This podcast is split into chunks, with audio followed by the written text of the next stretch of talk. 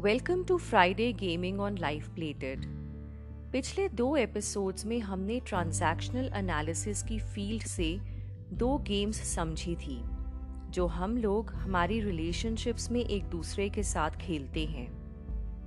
आज कुछ ऐसी गेम के बारे में जानेंगे जो हमारा माइंड हमारे साथ खेलता है।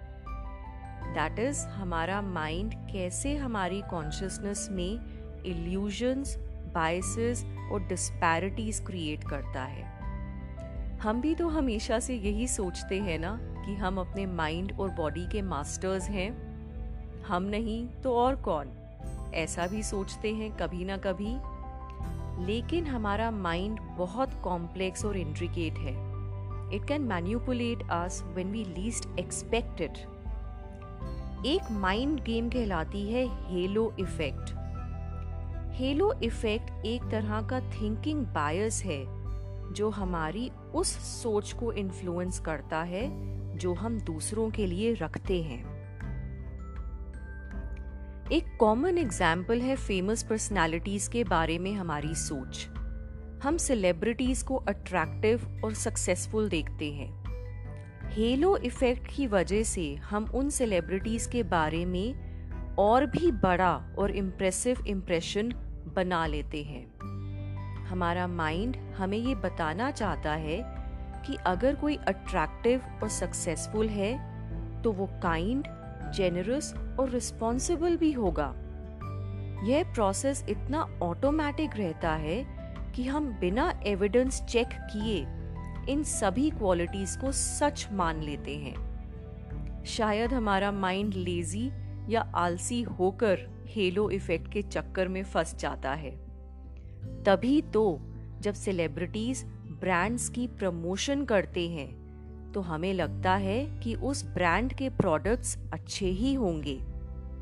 इनफैक्ट हँसी तो तब आती है जब एडवर्टाइजर्स एक सिंपल सी घर में पहनने वाली चप्पल के लिए एक इतने बड़े सेलिब्रिटी को ब्रांड एम्बेसडर बनाते हैं। वो ब्रांड कुछ ही दिनों में पॉपुलर भी हो जाता है सेल्स भी बढ़ जाती हैं। क्यों? क्योंकि हेलो इफ़ेक्ट की वजह से जो क्वालिटीज हम उस सेलिब्रिटी में देखते हैं, वही क्वालिटीज हमें उस प्रोडक्ट में भी दिखाई देने लगती हैं। यंग स्कूल और कॉलेज गोइंग बच्चे जो ज़्यादा से ज़्यादा टाइम सोशल मीडिया पर बिताते हैं, इस हेलो इफ़ेक्ट नाम के माइंड गेम का सबसे बड़ा पे ऑफ़ बनते हैं। Sadly halo effect physical attractiveness को प्रमोट करता है। समथिंग दैट इज़ ब्यूटिफुल और good looking will also be nice and kind hearted जैसे बाइसिस को बढ़ावा देता है। हमें सिर्फ़ एक या दो ट्रेड्स को देखकर ही ओवरऑल इम्प्रेशन क्रिएट करना आ जाता है। ये हेलो इफ़ेक्ट हमारे डिसीज़न मेकिंग को तेज तो ज़रूर बनाता है, पर हमारी जजमेंट में एरर्स भी बहुत एडअप कर देता है। So the next time you get lured into buying something think twice about why think about your requirements the qualities and flaws of the product and not just get influenced by the person promoting the product. For our young listeners, the next time you want to have a hairstyle or a hair color या आप किसी fashion trend को follow करना चाहते हैं तो पहले अपने बारे में सोचो। क्या वो स्टाइल आपको या आपके बजट को सूट करेगा? क्या आप लॉन्ग टर्म के लिए वो स्टाइल मेंटेन कर पाएँगे? इन्फ्लुएंस होना है तो स्मार्ट तरीके से होना है।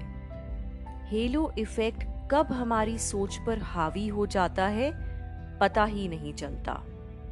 तो ये थी आज की माइंड गेम आज के एपिसोड के लिए।